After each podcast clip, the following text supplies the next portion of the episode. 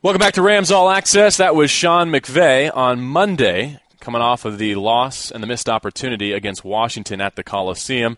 Uh, he was very critical of himself. He was the first to point the finger back his way at the podium. Even after that loss, I counted eight times in one press conference that he started uh, some kind of comment with, It begins with me put yourself in the player's shoes. What do you sense? What do you react to when you hear those kinds of phrases from your head coach? Well, as a broadcaster, I love hearing it because um, I understand where he's coming from. I think the scariest thing a coach ever said to me when I was in college, it was Don James. Mm. Um, just just a scary dude. To, just a scary to guy. begin with. Didn't say a lot of words to us, um, but he said we had a bad game. I think we had some guys thrown out, and he looked at the reporter and said, "That's my fault, and it will never happen again." And it scared all of us because what was he going to do to teach us a lesson about that? But you know, taking it for your teammates or taking it for your team, I think is job number one as a coach. Um, take it all in yourself because it does start and end with you. But if you're Alec Ogletree, if you're Todd Gurley, if you're Jared Goff, the guys that were out there trying to get the win for you and it didn't happen, what does that say about you that he's taking the bullets in the media for you. Well, you owe him something. Um, he knows the truth. He may not share the truth with everyone, and he's taken it upon himself. So it just makes you work that much harder as a player, and it makes you trust him a little bit more. I think from Sean's standpoint, the loss was especially frustrating not only because of the chance they had with back to back home games and with Washington coming in, a team that he's obviously familiar with, but just because he didn't get ample opportunity. I mean, you watch these college games and they have 80, 90 snaps offensively. Yeah. The Rams only got 49. And so for an offensive minded play calling head coach to just not have the play sheet in his hand and get enough rips at it, that must have been dissatisfying. Takeaways are, are just killers, absolute killers uh, for football, period, but especially for an offense like this that's designed to build and, and get more aggressive as the game goes along. Um, speeding up, uh, you're wearing out the defense, and when you wear them out, you'll have more chances to uh, you know make plays down the field in the passing game. So uh, that would be my game plan against get them off the field ASAP and keep them to under 60 plays because in 60 plays, you probably won't get that many repeats. They probably won't have a chance mm. to come back to what hurt you. So, yeah, 49 is not going to be enough. And even with that, you had a chance to win the game. Over 36 minutes of possession in week two for Washington. And you forget how limited the number of opportunities can be in terms of touches and possessions in the National Football League. A yeah. game can get away from you quickly. Uh, but there was a sense, and Todd Gurley was among the first to point this out with a post-game comment saying last year it would have been a lot different. It would have been 27 3 instead of us as an offense being able to put points on the board and get back to level at 20. Is there such a thing as a moral victory coming out of Sunday's loss to Washington? Um, there's something you can take away that, that are positives, but there is no moral victory. I mean, you you know, I mean, when you did it feel different to you than Absolutely. The 12 losses last year? Absolutely. Let me rephrase that. Then. There was some fight back. Uh, there was some great plays that were made on both sides. Um, I thought the teams were evenly matched coming in. So whoever played the best was going to win the game. And it came, I think we said it's going to come down to a field goal. And uh, sure enough, we were, we were just about there. So, yeah. Um, it didn't feel like last season it's an L. Um, you don't want to say, well, at least we played good. We played better than we thought. It's not that sort of team. Um, you talked about the optimism and the expe- expectation to do well and to win. It's still there. It's there in Washington too. They get paid too. So uh, tip your hat to them. They played a great game, and the Rams can obviously play better. And despite the lack of opportunity, a good game for Todd Gurley with a couple of touchdowns. 88 yards rushing on just 16 carries. Uh, most rushing yards in a game for Todd since that dynamic rookie season. Did he find traction? Did he click in week two? He looks like a new guy to me. Um, when you go back and watch any tape from last season, and you could see how frustrated he is. And when you see a guy, a running back, go down on an arm tackle, you can tell he's frustrated. Watch him run now. Um, the daylight is there. He expects daylight to be there. And even if it's not, he knows he can get the ball in other ways. Um, the, the stuff that he's doing in the open field, jumping over guys, mm. I think that's just the tip of the iceberg. I mean, I think he's really starting to set you up for some pretty nice games coming up soon. That wasn't the book on Todd. He wasn't supposed to be this uh, dynamic receiving threat with soft hands and great feet in, in open space. I mean, he was a sprinter. I, I heard the name is the girdle. They call that the, the, the Todd Gurley is the girdle. Great. Yeah. Can you put that in the broadcast? Maybe? I, Can you work that in? I think I think girdle c- comes with a, a, different connotation that maybe we just don't want to be putting in front of our audience on a Thursday night. That kind of changes everything. But it is yeah. a really nice amalgam of Todd Gurley and hurdles, I like and, it. and especially with the uh, the Olympic representatives there on Sunday to That see awesome. Todd uh, doing a couple high hurdles, one that resulted in a touchdown. Uh, but from the defensive standpoint, Yeah. if you're the 49ers, are you looking for that? Are you preparing to make sure he doesn't get away with that again? Linebackers and safeties, absolutely. Um, you you really have to account for him in the passing game too, and when they get the ball to him in space, this is why I like the offense because they manipulate the defense to get the ball to them where they want, and then it's a corner, it's a safety, one on one. You on the numbers, and you've got to stop this big freight train coming at you. And oh, by the way, he can jump over the top. And another thing about 49 offensive plays, go back to the defense too. I don't want to hear about them getting worn out or they were tired at the end. Well, get out on third down. Do better on third down earlier. Don't let them convert the tunnel screen on third and 17 on that first drive. You have your own problems. That also kept your hmm. offense on the bench. So it was a total team effort, not just the offense. uh, before we let Gurley go. On the downside, he did fumble twice, lost one, and that was a one of those possessions where I remember MJD saying they need at least three first downs on this drive. Instead, they coughed it up, and it resulted in three points for Washington. Was fortunate to recover the other, uh, but when you go to San Francisco, those are the mistakes that you can ill afford to make. Yeah, but I did like how he responded after putting it on the deck. Um, he, he didn't run, dare I say, scared after. He still ran with reckless abandon, trying to make things happen. So the thing about guys when they do put it on the deck and they become fumblers, they change their running style. Yeah. You know, he didn't change his running style at all. on a fight weekend, boy, Josh Norman really was able to put his fist on the football, right? Both of those fumbles, forced fumbles on Gurley, were a result of him swinging a punch on the football. That was the hardest punch of the weekend. Yes, I'm taking a shot at that fight. You're a fight, you're, you're a fight guy, so I, I wanted to give you a chance to give us your card if you needed At to. least or- somebody or- got or knocked down.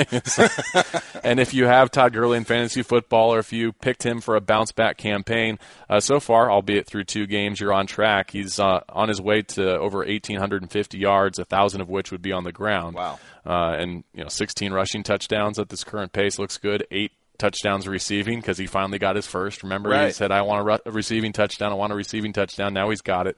Uh, so you're looking good.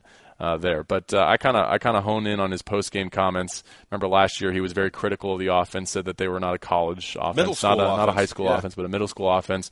It seems like he's come a long way in terms of his confidence, not just in his own ability, but in the ability of the players around him. Well, I do know when you're out there and you're playing and you can see things on the field and you might go to the sideline with input and say, hey, look, this is what we can do, and that's not being answered. That would frustrate you as a player. I to send you back out with the same game plan, knowing it's not going to work, imagine what that fe- must feel like for a running back. All right, division play opens this week with a trip to San Francisco on a Thursday night. We'll go around the division in this episode of Rams All Access to get the latest on the Seahawks and the Cardinals as well. That's as we continue on Rams All Access on ESPN LA. It's a short week and it's early in the schedule. Welcome to week three as we get set for a trip to San Francisco and a game against the 49ers. DeMarco Farr and J.B. Long ready for another episode of Rams All Access. All fines rescinded. that's that's our theme for the week. All fines rescinded. Yes. Got to be ready to go against Absolutely. the 49ers, and I know you have feelings about this particular franchise, so I start with this, DeMarco. The 49ers are 3 and 19 in their last 22 games. Can you name the three wins? Uh, the Rams, the Rams, and the Rams. And how do you think that makes the Rams, who are part of eh, multiple or one of those losses, feel coming into this week? You should be embarrassed. Absolutely. You should want some get back. Um, I can remember all three. Uh, Blaine Gabbert got you in San Francisco um, the to finish out 2015, and then he got you again on was that Monday night? Correct. Got you on Monday night. That was the blowout. That the one that we that He and Carlos Hyde we ran were all, all shocked over. by, Yep. and then Kaepernick got you at the end of the year last year. So yeah, I mean, they got you three different ways. So, and I still don't think, even though the 49ers have won the last three, that they're better than the Rams. Th those teams that beat the Rams are actually better than the, the Rams that uh, that was on the field that day. So the Rams just need to play their best game against San Francisco and let everything take care of itself. You know, in hindsight, it was kind of strategic last year, as crushing as those losses to San Francisco were. They successfully, the Rams did, kept Myles Garrett out of the division for the foreseeable future. That's one way to look at it. Yeah, right. You got to find yeah. the silver lining. That's one way this. to look at it. Well, we did call it. We were talking, and we do talk during the break when we're doing the broadcast about, hey, look, um, if the offense doesn't, this is last season, if the offense doesn't move the ball, Kaepernick is getting warm and he's getting hot and he's getting too close to the end zone, and then sure enough, bang, he puts one in there. The good news is Brian Hoyer not nearly as mobile as the two quarterbacks for San Francisco that beat the Rams last year. Yeah, I mean, you can get to him, you can control him.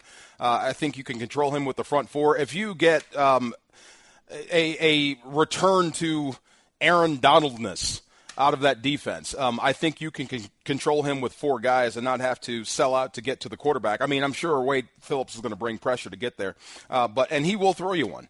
Uh, once he starts getting hit, he will start to change and he'll start to telegraph his passes and you'll start to see something out of the back end. The DB's making big plays, but you've got to get there, and it starts with 99. You know, before we get to how to fix the run defense, can we Oh, go boy. back to Sunday? How Sure. surprised were you when you take what the Rams did defensively in week one, then they add the best defensive player on the planet in week two, that Washington, with Cousins and all the threats they have on the perimeter, were able to achieve what they did on the ground? Well, I mean, go back and watch the last game when Donald played against the Washington Redskins. It was the same deal. They just went sideways on him. I mean, you're not going to attack Aaron Donald straight on. You're not going to attack this defense straight on. You're going to make them go sideways, and that's exactly what they did. The first couple that popped, it was just, ooh, this is uh, this is going to be an all-day sucker. And then they kept happening over and over and over and over again.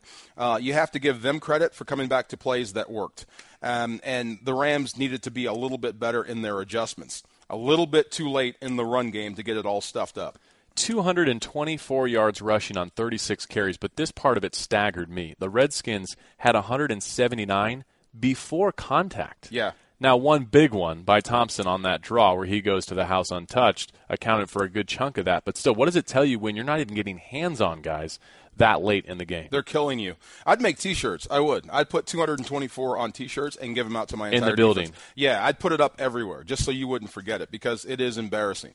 And I'm sure behind closed doors, uh, every defensive coach on up to Wade Phillips probably let that group have it. That long draw play. I mean, it's one of those things where we talked about this, where all gaps are filled on a blitz. Even if they do draw, all you have to do is stay home and the ball's going to come to you. Well, what happened was a guy tried to do too much, tried to do somebody else's job, and bang, it's out the back door, and you don't even get a hand on the guy.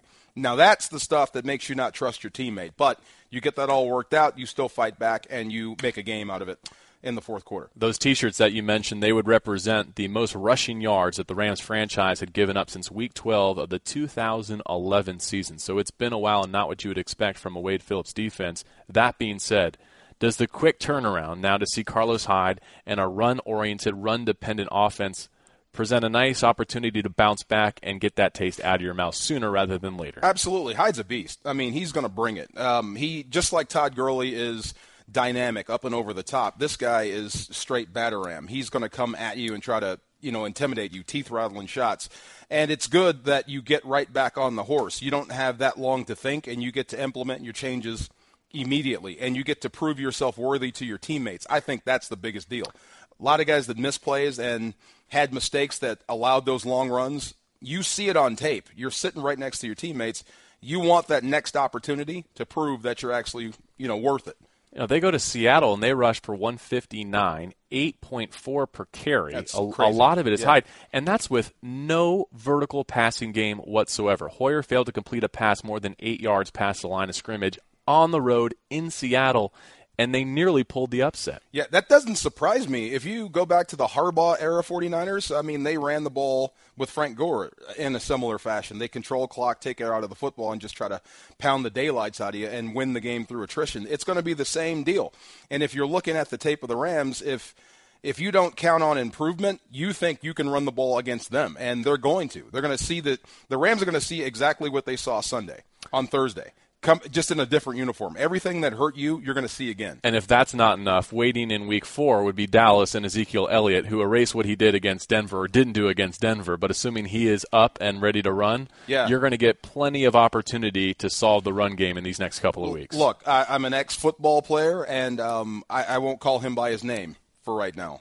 We don't stand around and watch people return interceptions the other way and just stand there with our hands on our hips. So you're just football player right now. Okay. Yeah, you don't have a name. We'll leave it at that. Yeah. Uh, still ahead on Rams All Access, we'll hear from Coach McVay, get his thoughts on what went wrong in week two and how he plans to fix it as we look ahead to San Francisco. Plus, four down territory. We'll get the latest on the injury front and the Niners not scoring a touchdown through two weeks. We don't know what that feels like, right? No. No, that must be odd for those folks up in San Francisco to not have a touchdown through two weeks. Uh, plus, we'll go inside the numbers. This one will, will be intriguing as two of the youngest coaches in modern NFL history get together for the first time, the first of many potentially in the NFC West. With DeMarco Farr, JB Long, this is Rams All Access preparing for week three in the Niners on ESPN LA. All right, time for four down territory here on Rams All Access. DeMarco Farr, JB Long, and we welcome in David Lombardi from The Athletic. He covers the San Francisco 49ers, who have yet to score a touchdown through two weeks. David, uh, thanks for joining us. Has there been any hint of a personnel change, maybe even at quarterback, after no touchdowns through two weeks? No, I, I think it's uh, still a little bit too early for that just because the 49ers have played, I think, two of the best defenses that they'll play this season on their schedule through two weeks in Carolina and Seattle. Um, I'm, I'm not saying that Brian Hoyer has been good. He's, he was pretty horrible last week, only 99 passing yards. So I think that's something that if they continue to struggle here against some of the weaker defenses that they'll be playing in the coming weeks, you know, uh, obviously the Rams struggled a bit, I think, against the run. Uh, this past Sunday, they have the Colts on the schedule coming up.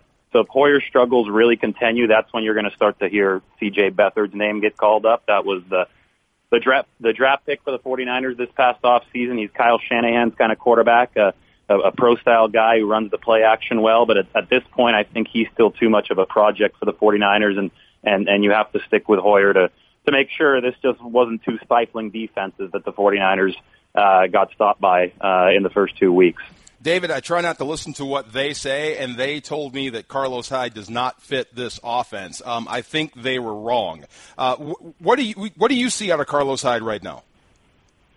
Well, uh, he, he was awesome on Sunday, and I, I guess the you know real concern was that he's one of your 220 to 230 pound backs trying to run in an outside zone scheme, and, and you know Kyle Shanahan's scheme requires a lot of speed to be able to burst through those holes, get to the outside. But Hyde, Hyde's a pretty fast guy too, and and I think that you can make up, you know, for the lack of 190, 200 pound back speed if you're 230, if you have good vision, good instincts, because you get that first step, you surge through the hole uh, more quickly because you could see it. So I think that Carlos Hyde is just a talented guy, and even though he may not be as fast as Matt Breida, who's uh, the change of pace guy. You know, you talk to Carlos and he'll say that he's the thunder and and and Matt Breida's the lightning for the 49ers rushing attack.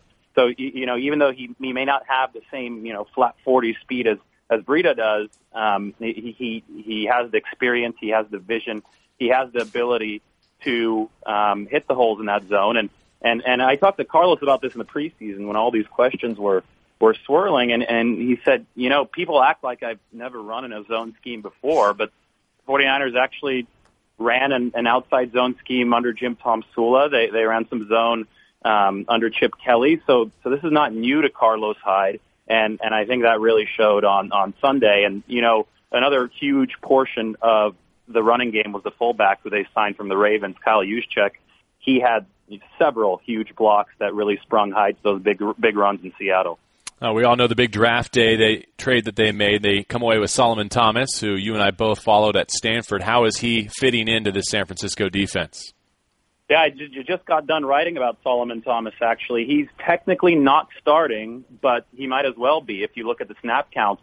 In week one, he already played more than Tank Carradine, the guy who he's listed behind the depth chart at that defensive end position. And then yesterday, Thomas played his best football yet. 48 snaps for him, and, and Tank Carradine, the listed starter, only 21 snaps. So Thomas is getting the bulk of the time. Both he and Carradine have different skill sets. So the 49ers defensive coordinator, Robert Saleh, tries to mix and match them at that spot. And I think right now, Thomas's skill set's becoming so valuable, and you know he, he's he's developing experience as he goes along that they have to keep him in at that slot. And I thought that we saw him grow kind of through trial by fire in Seattle. Early on, there was a fourth and one where Russell Wilson, you know, being the cagey guy that he is, was uh, you know you know kept the ball on on a read option, and and Thomas bit on the running back, and he came crashing in way too enthusiastic. Wilson burned him, kept the ball, ran for a first down. Later in the game, similar play. Thomas read it right because he was able to to see Wilson's eyes. He was able to to diagnose something that Wilson was doing, and he was able to crash correctly in on the running back who got the handoff that time. And he registered his second tackle for loss of his career. Both of them came in that game. So I think that we're seeing Thomas rapidly grow into a veteran right now because uh, you know it's not easy to to break in and at the NFL level. There's a lot more nuance that he has to look out for than he did in college. David, with all the injuries, uh, I'm not sure how NaVorro Bowman is walking, let alone playing good football. I mean, he's got to be the inspirational leader of that football team. Well, uh, he led the team in tackles on Sunday, and I think on Sunday is the first time when we really saw glimpses of Bowman's old self. I'm not saying that he's as explosive as he was before the Achilles injury, and I'm not saying that he's ever going to be as explosive as he was before the Achilles injury, but I think that we're seeing some of that come back. I, I really do. He, the, the 49ers, I don't know if, I think the Rams were playing at, at the same time on Sunday, so I'm not sure if you guys saw the entirety of that game, but there was a stretch in that straddled the third and fourth quarters, so late in the third, early in the fourth, where the 49ers grabbed control of that football game. It was 6-6. The defense started making plays, it, it looked like the the Jim Harbaugh era defense. And the offense took the ball and, and they had a few big runs and Pete Carroll, there was a shot of him looking very anxious on the sideline. And uh, the 49ers took the field goal and they took a 9-6 lead and that's when Seattle ultimately took control of the game. But during that stretch, that stretch was, I think, ignited by NaVorro Bowman. He had a huge play on the sideline, reminiscent of the past. Just uh, really went from his inside position all the way out to the perimeter made a stop in the running game, and, and that really seemed to energize the 49ers. So I, I think you're right. I would say that uh, his presence there uh, definitely, you know, really spiritually leads this team. David Lombardi from The Athletic, thanks for being our guest on Four Down Territory, and we'll see you at Levi's on Thursday night. All right, see you guys soon. All right, continuing on here with DeMarco Farr, JB Long on Rams All Access boy, I know their record isn't good. I know offensively they're not impressive, but they continue to draft some studs on defense. And we're both Pac-12 guys. They seem to grab the Pac-12 Defensive Player of the Year every year in the draft somehow. Why not? Some of the best players come out of the Pac-12. So yeah, I mean, this is one of those things where the 49ers are actually building. And if you believe what they say about Seattle, they may be coming back down to earth. And Arizona's one of the older teams, if not the oldest team in the NFL right now. I would watch out for San Francisco possibly next year. Um, I, I like what he said about the quarterback position. Um, it seems like at some point Hoyer's going to give way at that spot. So he's keeping it warm, letting the kid get ready, and then, like you said, the other quarterback fits the Kyle Shanahan type offense. I am really surprised about how well Hyde has run in this offense, that outside zone. I mean, can you imagine a 230 pound guy that gets loose and they're blocking safeties in an outside zone scheme, which means a corner is going to have to come up and try to tackle that on the open field. I remember last year on my board having written down fullback size, running back ability. Yes, and, and that's and how he made demeanor. the Rams. Yeah, and that's how he made the Rams feel last year. So this is a good test for a, a bounce back opportunity for this Rams defense that could not control Washington. The injury report is something we got to talk about on the San Francisco side because they already have a couple of players, including studs on their defense, ruled out for Thursday night. That and more as we continue on Rams All Access on ESPN LA. All right, well, as we know, Arizona escaped Indianapolis and got its first victory. Seattle took care of San Francisco at home to move to 1 and 1, and now the Seahawks go to Nashville to face the Titans franchise that a lot of people picked as a sneaky, maybe outside Super Bowl shot team out of the AFC uh, Seattle and Nashville on Sunday. DeMarco, give me a thought on uh, Marcus Mariota going against Russell Wilson. You know, that's going to be a fun matchup. Um, I like Russell Wilson. I like what he does in the pocket. Um, I think he's a better than average passer, or better passer than most people give him credit for. But Mariota is coming along in the same sort of fashion. Um, doesn't run as often because he doesn't have to. I think he has a better running game than Seattle does. So you can just turn around and hand it to your running backs and let them do the work. But Mariota is really coming along. I'm surprised. I didn't think he'd be this good in the NFL coming out of that system out of Oregon. I really thought it would take him some years to uh, to become a better pocket passer. But this is going to be one heck of a matchup. Um, Seattle's offensive line is struggling. I mean, they're absolutely struggling. They can't get anybody blocked up. And remember who's in Tennessee? Jurrell Casey, another guy that can absolutely just wreck your day. So uh, even though Marshawn Lynch ran him over, he can still play ball. oh, those are two really difficult yeah. road trips that Seattle's had here in these first three weeks at Green Bay to open, and then you come home and you have to turn around and go back to Nashville to face the Titans, who are going to be amped coming off a road win of their own. The Cardinals host the Cowboys on Monday Night Football. Now, this is significant for a lot of reasons. One, can Ezekiel Elliott and Dak Prescott and that Cowboys offense bounce back after just an abysmal performance against Denver? But here's the other thing they're going to Arizona on a Monday night the Rams will be off and watching film and recuperating, getting treatment starting Thursday night when we get home from San Francisco. Week four at Dallas, the Cowboys will be busy until Monday night. Yeah, I would bet that Dallas is going to give it to Arizona. Um, I didn't think that Arizona would actually struggle with Indy.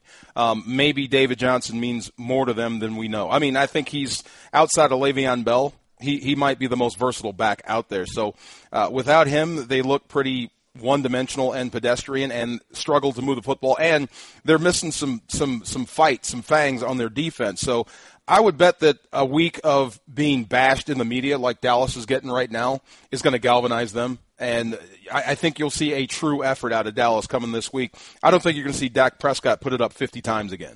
And one of the reasons why we thought Sunday was so important is because from now until week 10. The Rams only have one true home game. It's against Seattle. They've got a home game in the division against Arizona, but that's in London, of course. So, how is this going to shape up in the NFC West uh, in the early going when we complete kind of the first lap through the West? Because you look at Seattle's schedule at the Titans, home to the Colts. That should be a victory. And then they come here. Could that be a battle for first place you know, for the first half of the schedule, who sits atop the NFC West if I, the Rams get the victory yeah, in San Francisco? I expect it to be. I mean, you have to take care of business, like you said, on Thursday, number one. But uh, Seattle knows. I mean, you're not going to sneak up on Seattle.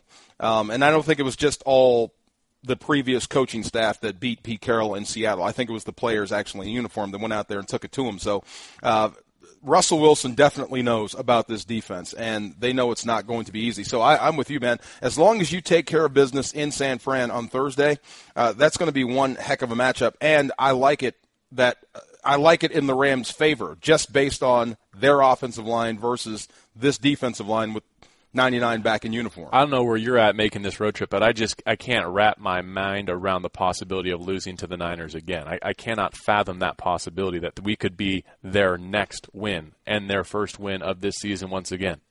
I was a part of 17 straight lo- losses to them.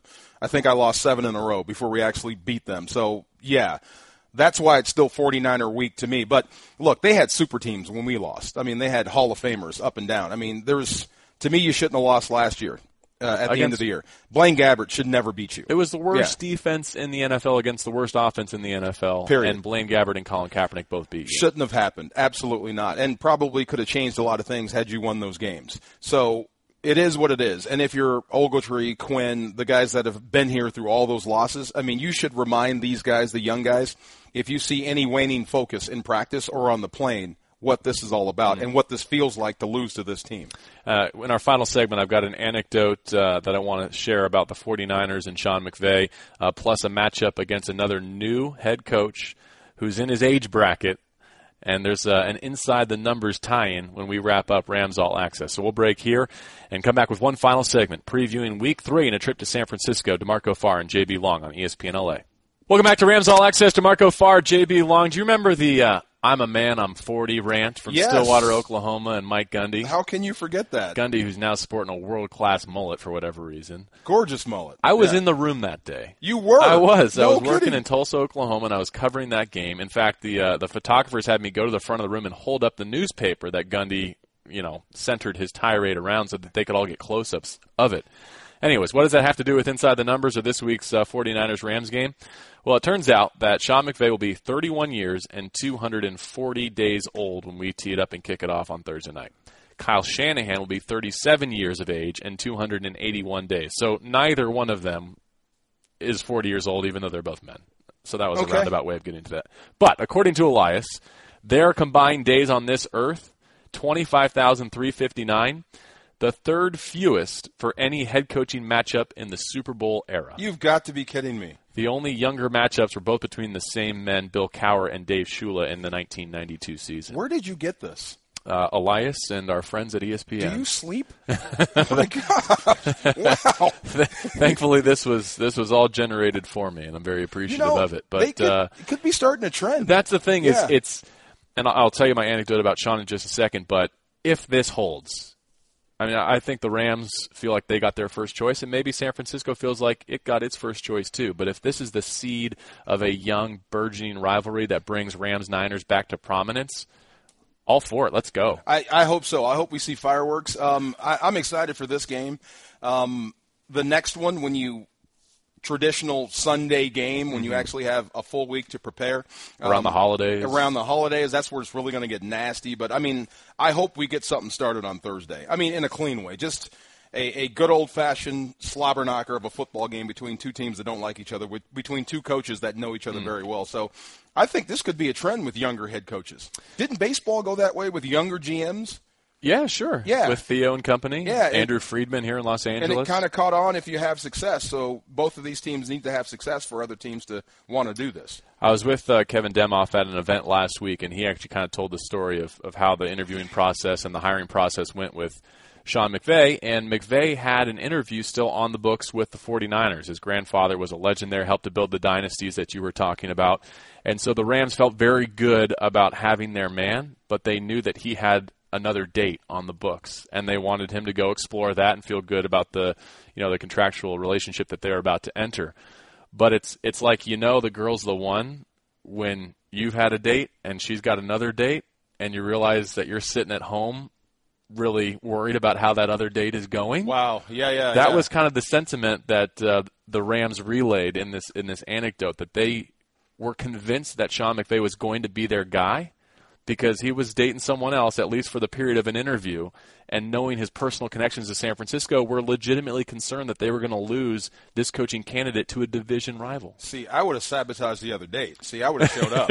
Absolutely. Yeah, I'm pulling up right next to you. well, you've got a daughter who's dating age now, so you're you're probably more tied into the dating scene than than I have been in quite some time. I, I didn't hear a word you just said. we still have to finish this show. I didn't want to take your yeah, mind into, into, into other there. places, yeah, but. Uh, obviously Shanahan and McVay, two very talented offensive coaches early returns are the Rams are ahead offensively of a San Francisco team that hasn't scored a touchdown. Yeah, this whole thing we talked about the build up to Washington about the head coaches. They know each other very well. Well, this doesn't end. Uh, it didn't end with Washington. It it carries over. So they were all on the same staff in Washington. So the same tendencies, the same things you just saw that were used against the Rams mm-hmm. offensively, you're going to see again. And the same game plan that had some success against the Rams uh, is going to be used again. The 49ers defense, their defensive line is better than what you just saw. The 49ers defense, their defensive line yes. is better than what we just saw from Washington. From Washington. Bigger, stronger, faster. Younger. Younger drafted yeah. higher. And I think they're they're going to ascend yeah, in the right. next three years. Yeah. Will they show Jared Goff as much pressure as Washington did on Sunday? I don't I don't think they'll have to because they have some bigs up front that can push the pocket. I think that's going to be their game plan against the likes of a Sammy uh, Sammy Watkins out there. You're going to have to. I don't think you can go man coverage with their corners against him. I think you're going to actually have to have a plan for Cooper Kupp now. I think the secret's out. And if you get a healthy Gerald Everett, that's their biggest issue, in my opinion. All right, so you mentioned some of the pass catchers. Can we finish rapid fire? A few points that I want to sure. touch on and get your thoughts on. Only seven targets through two games for Sammy Watkins. You say what? Uh, that's going to grow. Yeah. Um, I, I, think it's going to take him a little bit longer to get acclimated to this offense and for Jared Goff to know where he's going to be on his route running. Uh, Cooper Kupp leads the team in targets with a dozen. Gurley out of the backfield next with 10. Tavon's role, or lack thereof, in this offense. Only played 11% of snaps in week one. They grew to 18% in week two. But through two games, six total touches for 26 total yards. Where does Tavon fit in moving forward? He's the punt returner. Every offensive possession starts with him, but, you know, it's going back to what we said about Tavon when he was drafted. Uh, you're going to have to get better at your route running. You're going to have to do it traditionally as a receiver to get more reps in this offense. But which receiver do you take mm-hmm. off the field? All right, let's jump to defense. Our time is running short. Remember how Aaron Donald left Levi's last year on Monday Night Football? Was he thrown out? Spiked his helmet. Yeah. Do you think he's anxious to get back? How about Spike Hoyer? Yeah, not your helmet. yeah. Uh, I want to ask about Alec Ogletree. it looked like one of his roughest days as a Ram for whatever reason, and I'm sure he was not alone. Pro Football Focus had him graded at under 28 for the game.